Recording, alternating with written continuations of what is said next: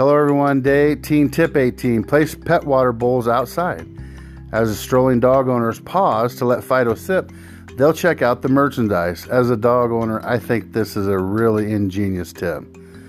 Thank you very much.